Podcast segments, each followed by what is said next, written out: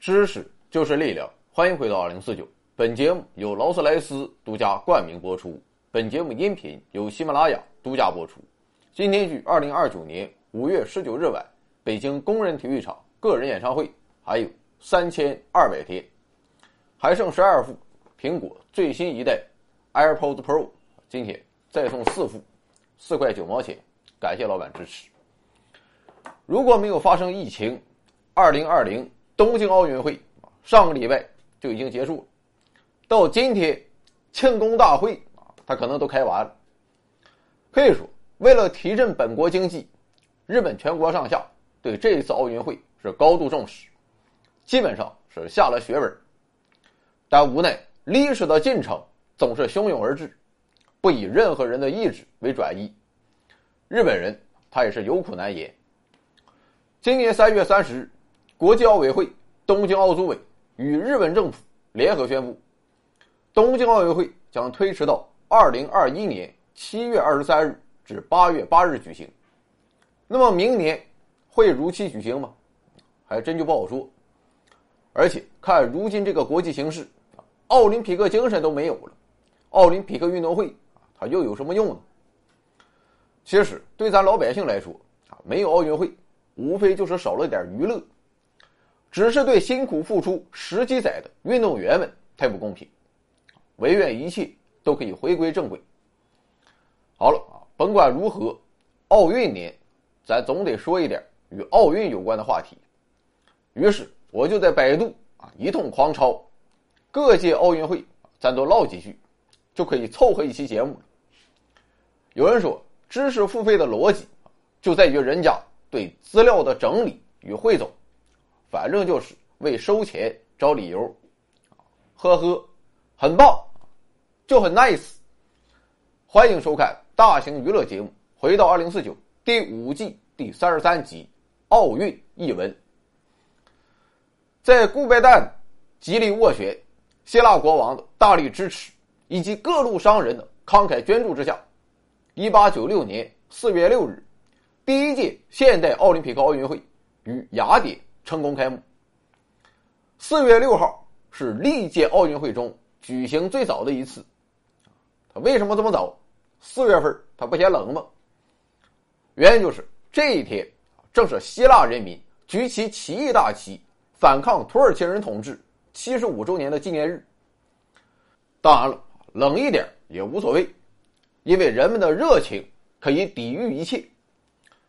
四月六日下午三点整，在雅典新建的大理石体育场上，响起了希腊国王乔治一世的声音：“现在我宣布，第一届国际奥林匹克运动会在雅典开幕。”声音落下，全场八万名观众嗷一下，全都控制不住自己了。而八万这个数字，直到一九三二年洛杉矶奥运会。才被打破。这届奥运会总共有来自十四个国家的三百一十一名运动员，其中十一个啊都是欧洲国家，另外三个特殊分子是美国、智利和澳大利亚。当然了，希腊代表队的规模是最庞大的，三百一十一名运动员中有二百三十人都是希腊的，排在第二的是法国和德国，各有十九人，接下来是美国有十四人。也就是说，其余十个国家总共才有二十九个人。最悲剧的当属意大利，本来派了一个哥们儿去，但却被发现是职业运动员，所以开幕式结束后啊，就回意大利老家了。至于早期奥运会啊，为什么只能业余选手参加？说实话，我百度一通，什么报酬，什么旅费，什么奥林匹克精神，也没查个所以然来。最后，我就总结了两个字：扯淡。据说当时的希腊也向清政府发出了邀请函，但我大清朝天朝上国啊，怎么能去和你们一起耍猴？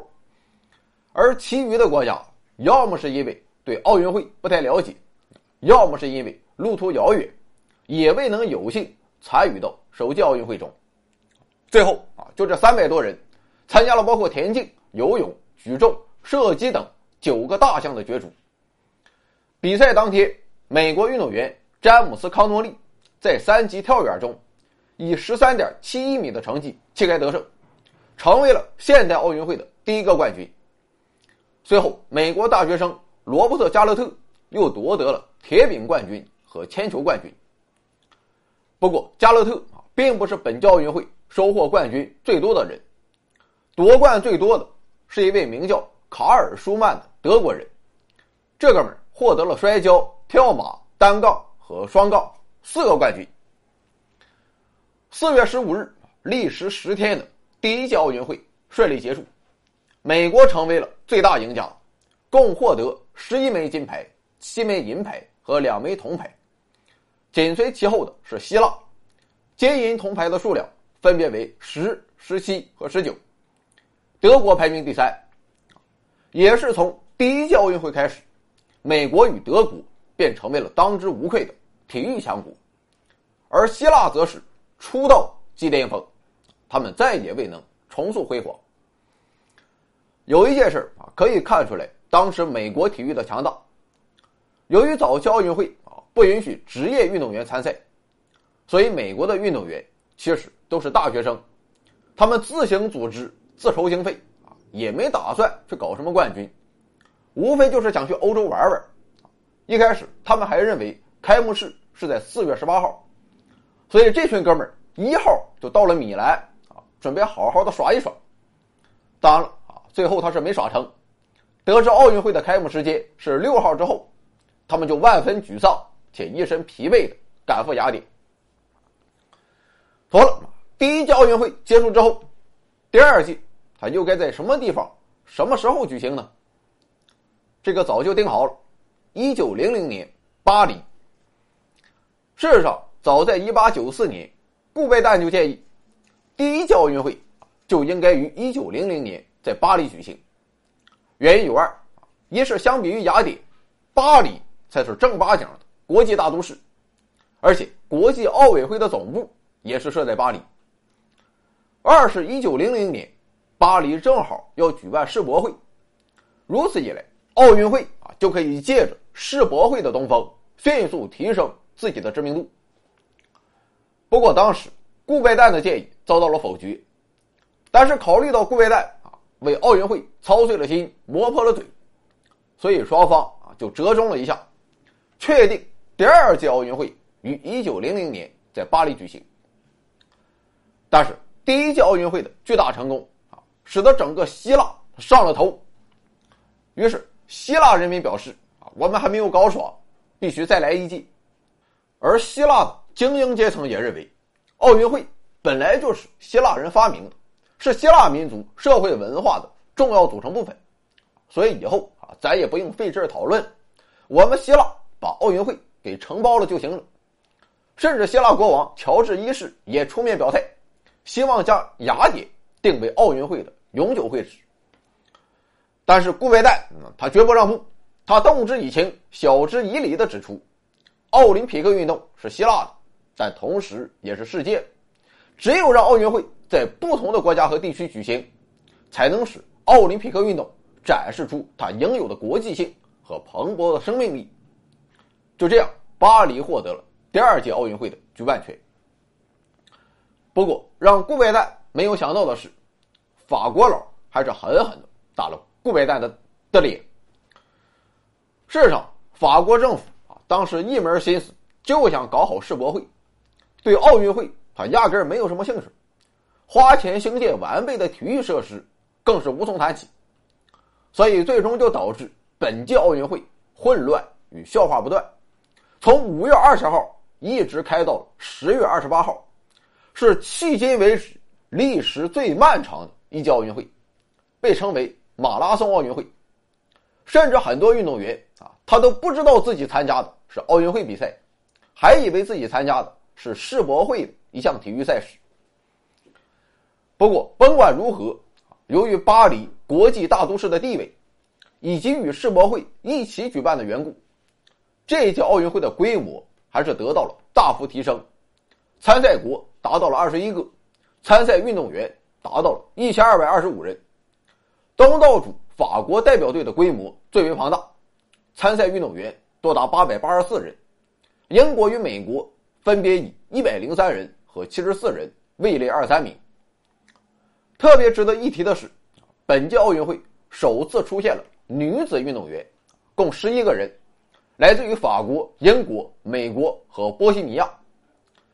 虽然这些女运动员的参赛啊，并未得到当时国际奥委会的正式认可，但也至少开创了女性走向世界体坛的先河。最终，在漫长的赛程结束之后，法国成为了最大赢家。共获得二十六枚金牌、三十六枚银牌和三十三枚铜牌，美国紧随其后，二十金、十五银、十六铜，其中大部分都是田径项目。由此，美国也树立了自己田径强国的形象。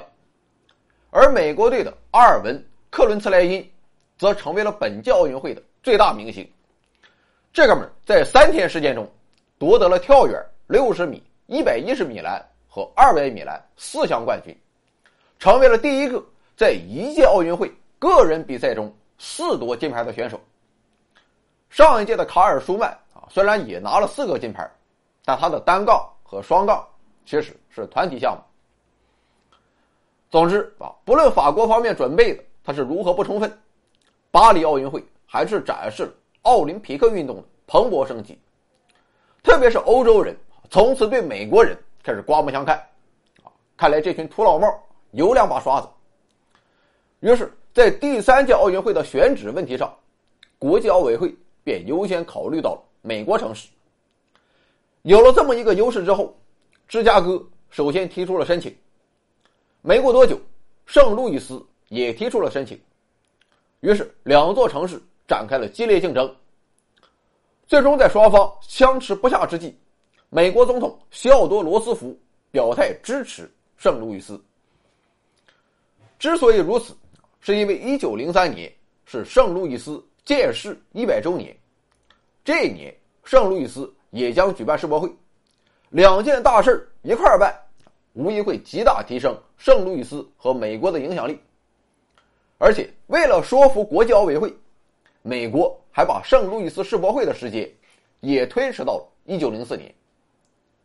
不过，事实再次证明，世博会与奥运会同时举行，啊，似乎并不是一个明智的决定。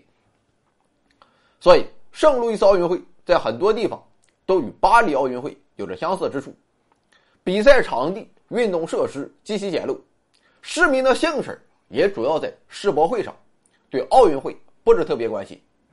即使是在最精彩的比赛场地上，观众也从来没有超过两千人。而且也和巴黎奥运会一样啊，这次奥运会同样历时漫长，从七月一日一直开到了十一月二十三日，差一点就打破了巴黎的记录。更加无趣的是，在日俄战争的影响下，欧洲国家都担心日俄海战会影响旅程，而且美国还那么老远，旅费昂贵不说，一漂一个月，人们也实在是受不了。所以本届奥运会。只有十二个参赛国，是历届奥运会中参赛国数量最少的一届。虽然美国提出愿意派船接送欧洲选手，但最终只是空头支票。所以在赛场上只出现了四十一名欧洲运动员的身影，而且这些运动员大部分他也不是从欧洲来的，而是客居美国的侨民或留学生。就这样，本届奥运会成为了美国的独角戏。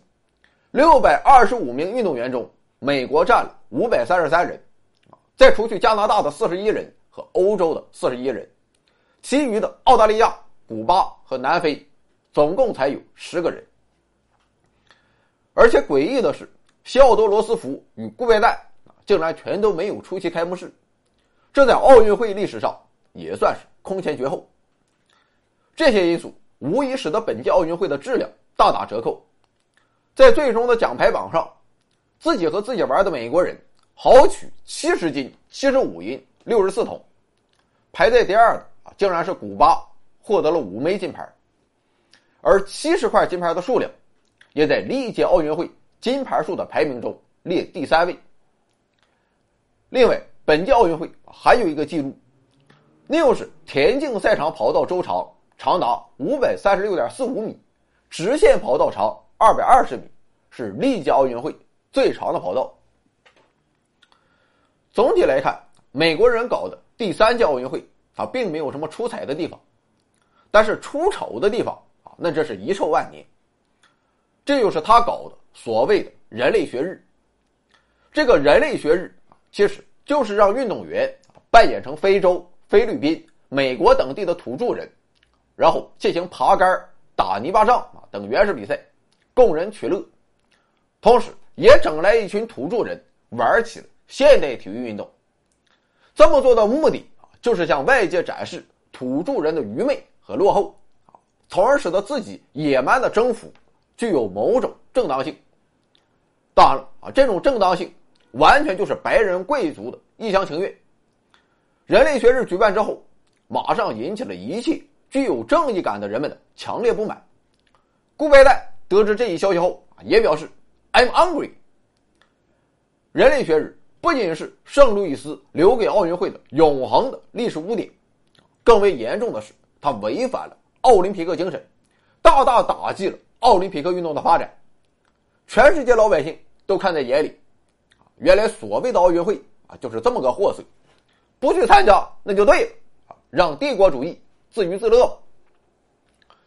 眼看着不靠谱的法国人和傲慢的美国人把奥运会霍霍个稀碎稀碎。顾拜旦的心里啊，这是一万匹草泥马奔腾而过。如果任由奥运会这么发展下去，基本上距离夭折也就不远了。所以现在急需一个伟大的城市来拯救奥运会于水火之中。首先站出来的还是雅典。看到巴黎和圣路易斯的吊儿郎当之后，希腊人民站出来了。看到没？早就说了，奥运会。是我们希腊人发明，只有我们希腊人才能保证奥运会的纯正与热忱，也只有我们希腊人才能延续古代奥运会的传统与理想。于是，希腊人向国际奥委会和顾拜旦提出，希望在1906年，利用奥运会复兴十周年之际，在雅典举行一届纯正的奥运会。最终，奥委会表示同意，但是这次奥运会。只能作为一次纪念活动，并不能算在正式的家谱里，所以这届鲜为人知的奥运会便被称为借鉴奥运会。不过，虽然是非正式的，雅典还是不负众望，共有来自二十个国家的八百八十四名选手参加了比赛。和第一届奥运会一样，这一次的赛程安排也是十分紧凑的十天时间。最终，法国队以十五枚金牌。占据榜首，美国以十二枚金牌位居次席，希腊队夺得八枚金牌，紧随其后。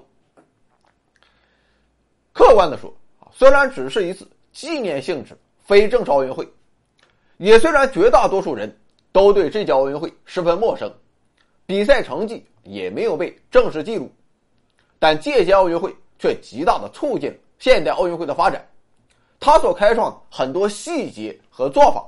也被各届奥运会沿袭下来。比如说，现在开幕式，我们最喜欢看的一个环节，就是各国的运动员入场，因为入场仪式可以彰显一个国家和民族的实力与风采。这个套路就是借届奥运会开创。另外，为了体现公平竞争的原则，像是竞赛的编组、跑道的安排等，借届奥运会首次采用了抽签的方式。这种方式也被沿用至今。当然了，仅靠一次借鉴奥运会还远不足以拯救奥运会。接下来，一个真正伟大的城市就要登场了，这就是伦敦。事实上，第四届奥运会原本的举办地它并不是伦敦，而是另一座古老的城市——罗马。但是，让国际奥运会啊没想到的是，这一决定竟然引起了意大利。内部的纷争。一方面，当时的意大利多次发生地震和火山爆发，国内经济蒙受了巨大损失；另一方面，看到罗马取得了主办权之后，米兰、都灵等城市他十分不爽。他们认为，意大利的每一座城市都有着深厚的历史底蕴与独一无二的独特性，凭着一次奥运会就让罗马凸显出来啊，这不公平。于是，在一九零六年。罗马不得不宣称，因财政困难无力兴建体育设施，放弃了主办权。国际奥委会，你们另请高明吧。但是时间紧迫，无奈之下，国际奥委会只得求助于伦敦。英国考虑再三之后，同意了奥委会的请求，并马上兴建可以容纳七万人的白城体育场。事实证明，奥委会的选择是正确的。本届奥运会盛况空前，共有来自二十二个国家的两千零三十五名运动员，总人数比前三届加起来还要多。特别是土耳其的参赛，使得伦敦奥运会成为了第一次五大洲齐聚一堂的盛会。当然了，土耳其认为自己是欧洲国家，但奥委会他并不这么认为。关于伦敦奥运会啊，有三点值得一提：一是足球成为了奥运会的正式项目，最终在决赛中，英国以二比零战胜丹麦，夺得了奥运会历史上第一个足球冠军。第二点就是盛大的开幕式，英王爱德华七世与王后以及国际奥委会的官员悉数参加了开幕式，而且本届奥运会首次规定，开幕式上各代表团。应该统一着装，在本国国旗的引导下列队入场。虽然开幕式上啊出现了一些小意外，但巨大的成功还是让这些做法得以流传至今。第三点是，英国为了炫耀本国成绩，首次在奥运会中实时公布各国奖牌的统计数字，奥运会奖牌榜由此真正诞生。这种做法啊虽然引起了一些争论。国际奥委会也出面澄清，啊，表示奥运会是运动员之间的竞争，并不能代表国家实力。但人们还是把奖牌榜视作了国家之间的角逐，由此也增加了奥运会的竞技气氛，提升了观赏性。最终，英国队以五十六枚金牌高居榜首，美国队以二十三枚金牌排在第二。要说这届奥运会，它最大的明星。其实并不是某个冠军，而是一个失败者。这哥们儿便是意大利马拉松运动员多兰多·皮特里。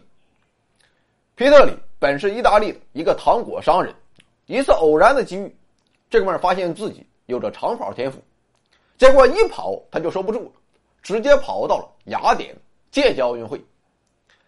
但遗憾的是，由于突发胃病，这哥们在跑了二十四公里后就退出了比赛。而这一次伦敦奥运会，皮特里是志在必得。这哥们一出发就嗷嗷领先，一路领先到最后时刻。不过，由于缺乏科学的体能管理，当他跑进终点白城体育场时，已经精疲力尽、眼冒金星甚至连方向他都跑偏了。后来又多次摔倒，在距离终点只有十五米时，他再次倒在地上，再也站不起来了，爬都爬不过去。表示自己已经无法继续比赛。最终，在两位好心裁判的帮助下，皮特里一瘸一拐走过了终点线。但是，也正因为如此，他被剥夺了金牌资格。不过，虽然是赛场上的失败者，皮特里却以顽强的精神受到了人们的崇敬，也带着他虽败犹荣的故事，永载奥林匹克运动的历史史册。妥了啊！巴黎、伦敦他都搞完了，怎么算？下一个也该轮到柏林了。事实上，第五届奥运会确实原定就在柏林举办，但是在一九零九年五月，柏林奥委会主席突然病逝，啊，没人干活了，柏林也就放弃了主办权。上一次罗马没搞成，伦敦来接盘，这一次又会是谁来接柏林的盘呢？答案是瑞典首都斯德哥尔摩。瑞典举国上下对这届奥运会都高度重视。接到承办任务之后，瑞典马上兴建了科罗列夫体育场。虽然规模比较小，只能容纳三万七千名观众，但水准却是当时世界一流水平。另外，瑞典还在竞赛项目中引入了非正式的电子计时设备以及终点摄影设备。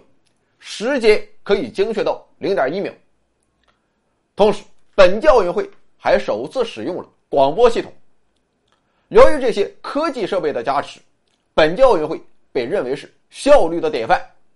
效率高，规模自然也不会小。一共有来自二十八个国家的两千五百七十四名运动员参加了一百零二个项目的角逐。日本也是首次加入了奥运大家庭中。不过，效率的奥运会啊，却产生了很多不怎么具备效率的比赛。最典型的就是摔跤。当时摔跤比赛只规定将对手摔倒，双肩着地才算获胜。至于比多长时间，那就没有限制，这下可毁了。比如在八十二点五公斤级的决赛中，来自瑞典与芬兰的两位选手耗时九个小时，仍然没有分出胜负。眼看哥俩已经累成狗了，裁判判定本场比赛没有冠军，双方并列第二。更狠的一场是俄国运动员与芬兰运动员的摔跤比赛。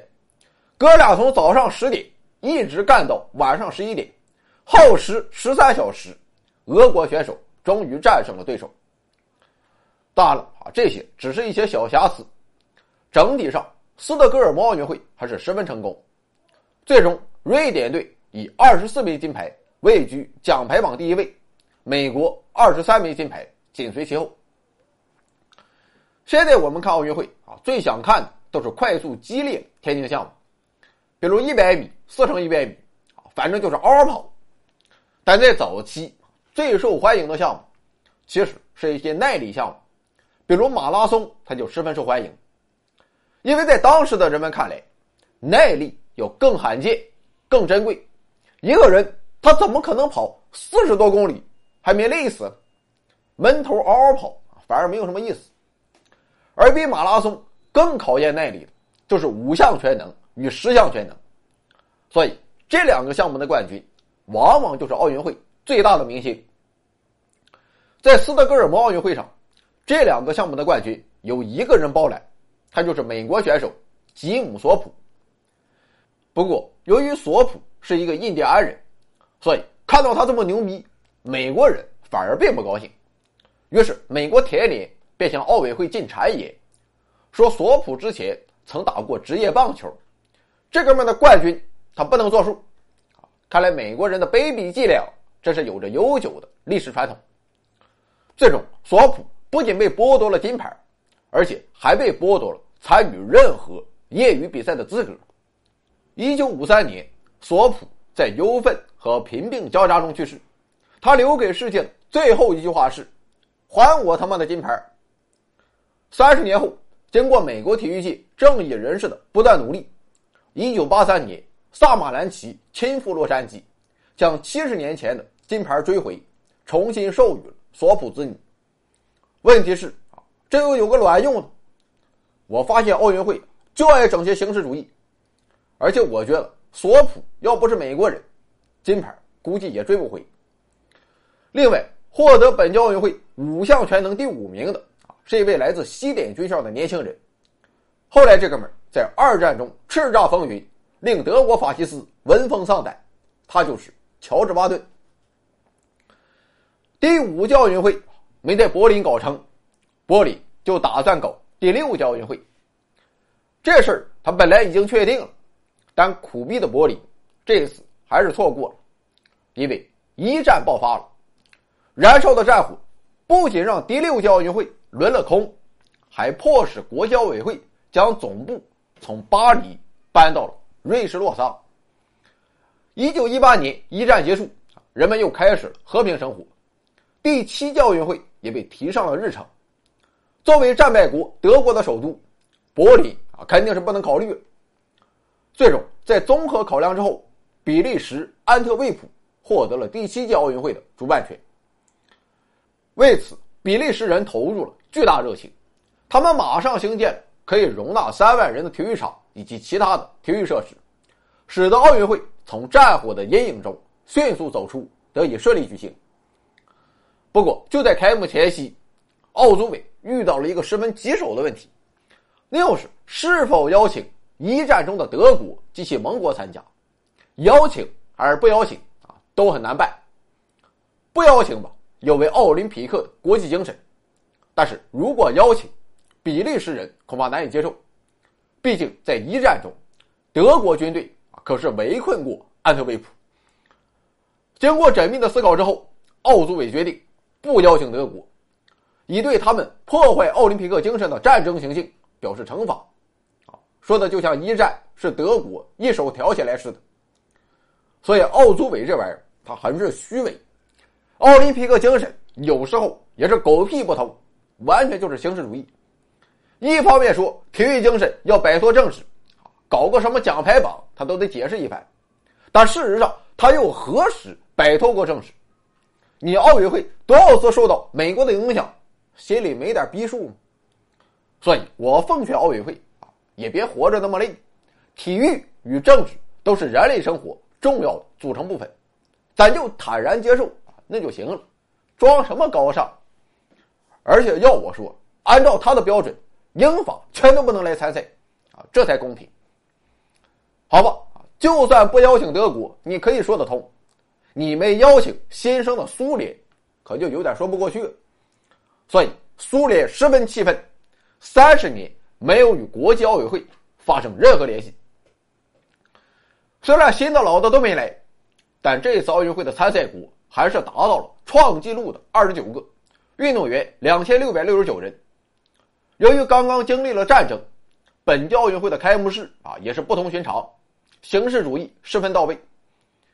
一九二零年八月十四日上午，先是比利时大主教在安特卫普市中心的教堂举行弥撒，以悼念在战争中逝去的奥运名将。虽然这哥们儿也不知道都逝去了谁，反正一死他得到位。下午开幕式才正式开始。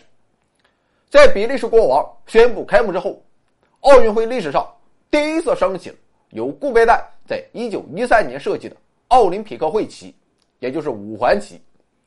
随后，一群象征和平的鸽子飞向天空，这也是奥运史上的第一批和平鸽。当然了，鸽子他是不知道的。在这一届奥运会中，美国代表队啊，自然还是表现出色，最终收获了。四十一枚金牌，不过大家对美国的表现已经习以为常了。真正让人眼前一亮的是芬兰。芬兰并不是首次参加奥运会，但在之前，他一直被划在了俄国代表队中，因为在苏联成立之前，芬兰一直都是俄国的殖民地。这下妥了，沙皇倒台了，芬兰自由了，自由的芬兰爆发出了极强的竞争力。最后获得了十五枚金牌，在奖牌榜上居于美国、瑞典和英国之后，位列第四。特别值得一提的是，芬兰长跑名将科勒赫麦宁。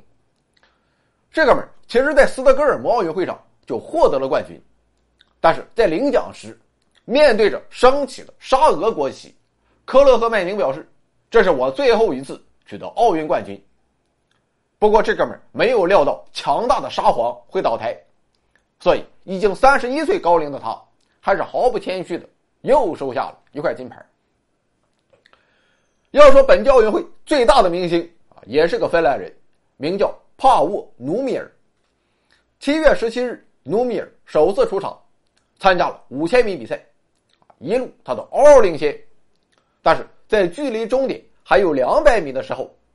竟然被法国名将约瑟夫·吉耶莫超越。这位吉耶莫也是个传奇人物，在一战中，吉耶莫受到化学武器的攻击，肺部受到了严重损伤。在从死神手中拿回了生命的控制权后，他不顾医生的劝告，继续从事体育运动，还拿了金牌。三天后啊，一万米比赛进行，这一次努米尔他也学精了，他不再一路领跑。而是紧紧的跟在吉耶莫身后，然后就像五千米比赛那样，在最后关头超越基耶姆，拿到了自己在本届奥运会上第一个冠军。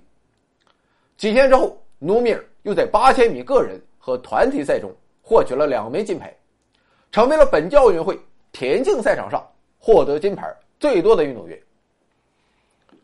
不过说一千道一万，安特卫普毕竟还是个不大的城市。要想让奥运会重振雄风，必须得有个大城市像当年的伦敦一样站出来，把奥运会提升到一个新的高度。这一次，巴黎准备一雪前耻，而顾拜旦也明确表示支持。毕竟，国际奥运会的诞生地正在巴黎，在自己即将卸任国际奥运会主席之前，让巴黎搞好一次，也算是证明一下哥们儿当年没有选错。就这样，巴黎成为了第一个两次主办奥运会的城市。可以说，相比于第一次，这一次的法国人是虔诚且热情的。为了开好这届奥运会，浪漫的法国人把各种各样的设想和设计方案从法国各地寄到巴黎奥运会筹委会。面对各种各样的主体育场设计方案，筹委会表示 excited，但是还有个巨大的困难摆在面前。没钱。虽然法国已经从战争中走了出来，但毕竟元气大伤。再加上1923年冬天塞纳河发生了决堤，法国财政啊，这是捉襟见肘。面对这种情况，法国上层人士甚至提出要放弃主办权，让洛杉矶来接替。但筹委会最终还是顶住了压力，克服重重困难，好不容易凑了四百万法郎，修建。可以容纳六万人的科隆布体育场。同时，为了方便运动员的住宿，筹委会还在运动场旁边盖起了一排简易的房屋。这就是历史上的第一座奥运村。就这样，在巴黎的高效组织之下，参赛国达到了四十四个，共有运动员三千零二十九人。不过，小心眼的法国人还是没有邀请德国人。美国队还是本届奥运会的最大赢家，获得了四十五枚金牌，而芬兰还是延续了上一届的强势，以十四枚金牌位居第二。东道主法国队获得了十三枚金牌，位列第三。本届奥运会的最大明星啊，还是我们的老朋友芬兰长跑名将努米尔。一九二四年七月十日，努米尔先是拿下了一千五百米的冠军，然后。不到四十五分钟，他又在五千米中夺魁，成为了历史上最短时间内两获冠军的人物。该纪录至今无人打破。两天后，他又参加了一万米越野赛，获得个人和团体两枚金牌。此外，他还获得了三千米的团体金牌。本届奥运会上，努米尔共夺得五枚金牌，掀起了努米尔风暴。人们甚至把那届奥运会称为“努米尔奥运会”。关于1924年巴黎奥运会啊，还有两点值得一提：一是奥运口号被首次提出，这就是更快、更高、更强；另外，中国人也首次现身奥运赛场。现在我们都知道，第一个参加奥运会的中国人是洛杉矶奥运会上的刘长春，但事实上，早在1924年。我国就有三名网球选手，在参加完澳大利亚戴维斯杯网球赛后，自行组织去到了巴黎。不过遗憾的是，在预赛阶段，他们就被淘汰。经过这么多届奥运会之后，大家也渐渐明白，奥运会这东西啊，除了赚点名声之外，貌似赚不了什么大钱。所以，面对第九届奥运会，世界各大城市表现都比较冷淡。最后，只有一个城市提出了申请，也没招只能是他了。荷兰阿姆斯特丹。本届奥运会，德国重回奥运大家庭，参赛国也从上一届四十四个上升到了四十六个，共有运动员三千零一十四人。美国还是第一，二十二枚金牌。回归的德国表现强势，以十枚金牌位列第二。芬兰也继续亢奋。八枚金牌排名第三，不过在芬兰的这八枚金牌中，有一个人就贡献了五枚，他还是努米尔。你算算，三届奥运会十三枚金牌，这个记录直到二十一世纪才被菲尔普斯打破。显而易见的是，相比于前几次奥运会，这一次前三名的金牌数量多不多？原因就在于本届奥运会一共有二十八个国家。都获得了金牌，这一记录一直保持了四十年。特别是日本崭露头角，得到了男子三级跳远和男子二百米蛙泳两枚金牌。可见日本人蛙泳厉害啊，这是有传统的。有时候我就想，按理说，咱们中国人蛙泳他也不会差。本届奥运会啊还有两点创新，一是在开幕式运动员入场环节，由希腊代表队打头，东道主代表队殿后，其余国家按照主办国的文字进行排序，这个方法沿用至今。另外，荷兰人还在主体育场内建了一个高塔，这个高塔并不仅仅是一个塔，它还有着特殊的使命，就是用取自奥林匹斯山的火种点燃高塔上的火炬，并让其一直燃烧到闭幕式结束。那么，圣火怎么从希腊一路运到荷兰呢？荷兰人首次开创了圣火传递这一环节。当然了。对奥运会有热情的城市，远不止阿姆斯特丹一座，还有一座城市也是志在必得，这就是洛杉矶。事实上，早在1920年安特卫普奥运会时，洛杉矶就已经开始行动，筹划举办奥运会。终于，在1923年国际奥委会罗马会议上，洛杉矶获得了第十届奥运会的主办权。而在罗马会议之后，洛杉矶便开始了全面筹备工作。但是人算不如天算，一九二九年，美国爆发了严重的经济危机，并进一步引发了美国经济的大萧条。好在危机并没有打消洛杉矶人民举办奥运会的热情，他们克服重重困难，并没有让奥运会的筹备工作受到太大影响。一九三零年，一切准备工作基本就绪，体育设施以及其他相关的赛事安排都很出色。是以往各届奥运会所无法比拟的。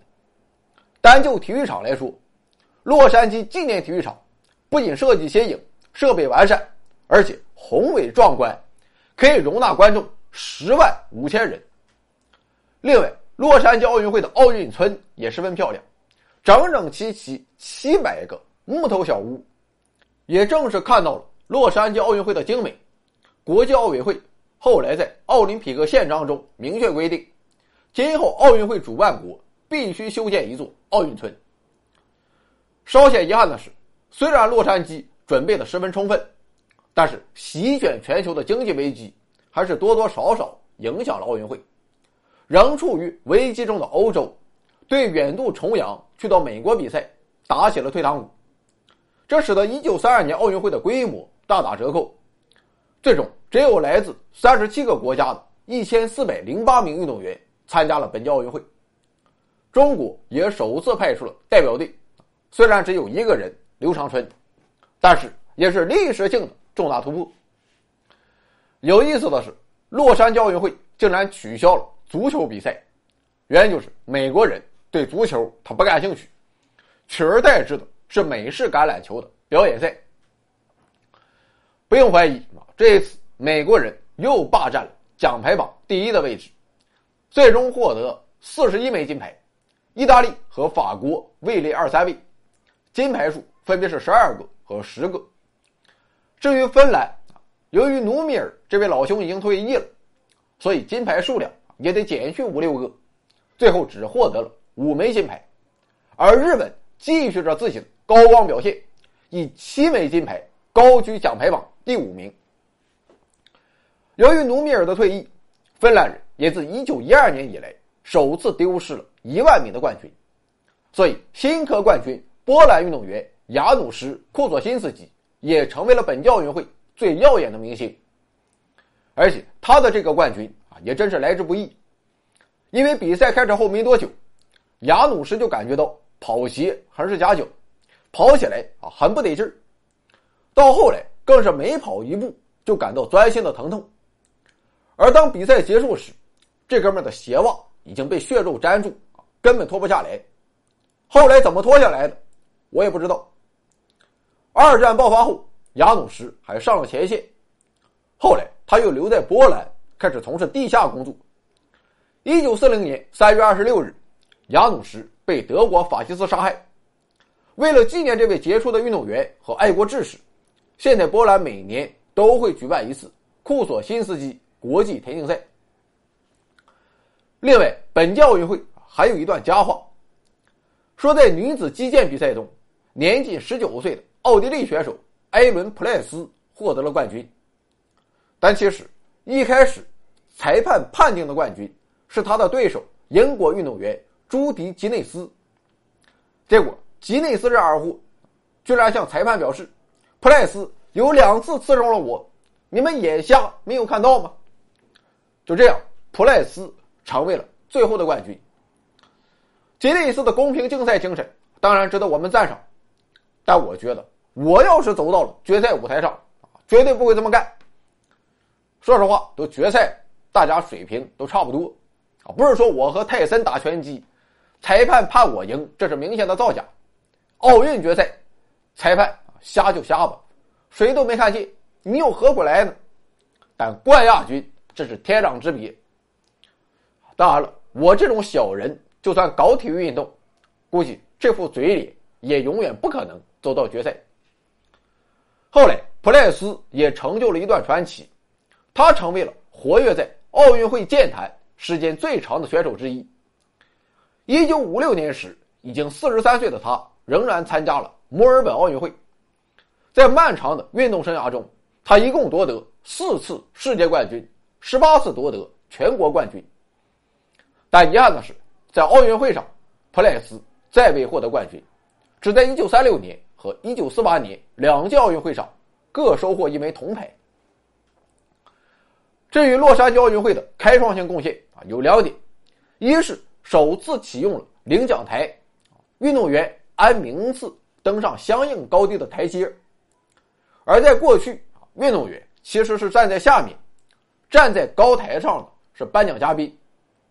另外，洛杉矶奥运会从开幕到闭幕只用时十六天，赛程紧凑而且热闹。而在过去，除了第一届奥运会之外，其他的最短赛程也长达七十九天。从此，国际奥委会规定，包括开幕式在内，奥运会的时长不得超过十六天，从而结束了之前那种马拉松式的奥运会。当然了，后来也有的奥运会搞了十七天。或十八天，但国际奥委会全当没看见。好了，我感觉时间也差不多了。其实这期节目的文案啊长达三万多字，但我现在想想，我何不拆开多水几期呢？所以这期节目的题目就要改成《奥运译文：从雅典到洛杉矶八》。我知道你可能要骂我了。你实在是太他妈能水了，但我要告诉你，其实你还是幸运，因为这个话题我本来打算水上三十一期，一届奥运会再来一期，这样一个月他都不用愁。但我后来还是良心发现啊，还是克制住了冲动。那么咱就下周见。